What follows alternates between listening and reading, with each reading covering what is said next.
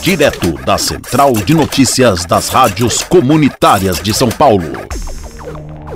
A Prefeitura de São Paulo, por meio da Secretaria Municipal do Verde e do Meio Ambiente, entregou para a população da Zona Leste, em 2020, o Parque Nair Belo. Na época, foram investidos 3 milhões de reais para a implementação do espaço verde com 8.600 mil metros quadrados.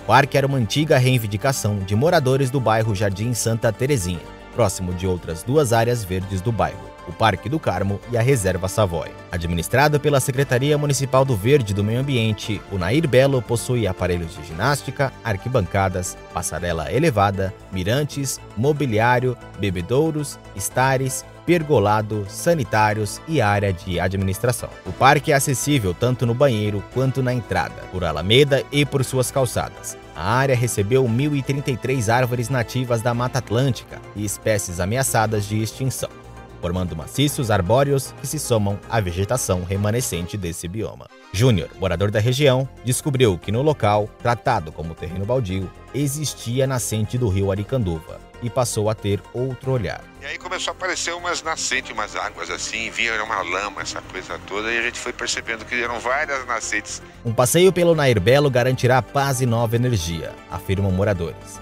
Além de sair do estresse do dia a dia, uma caminhada por suas alamedas ou simples permanência em seus espaços contemplativos garantem um contato de qualidade com a natureza. O nome do parque é uma homenagem para a atriz Nair Belo Souza Francisco, que iniciou a carreira artística ainda nos programas de rádio na década de 50 e logo migrou para a TV, onde atuou em diversas novelas de várias emissoras. Está localizado na rua Japaraná, 245 Jardim Santa Terezinha, São Paulo. Este projeto foi realizado com o apoio da sexta edição do Programa Municipal de Fomento ao Serviço de Radiodifusão Comunitária para a cidade de São Paulo.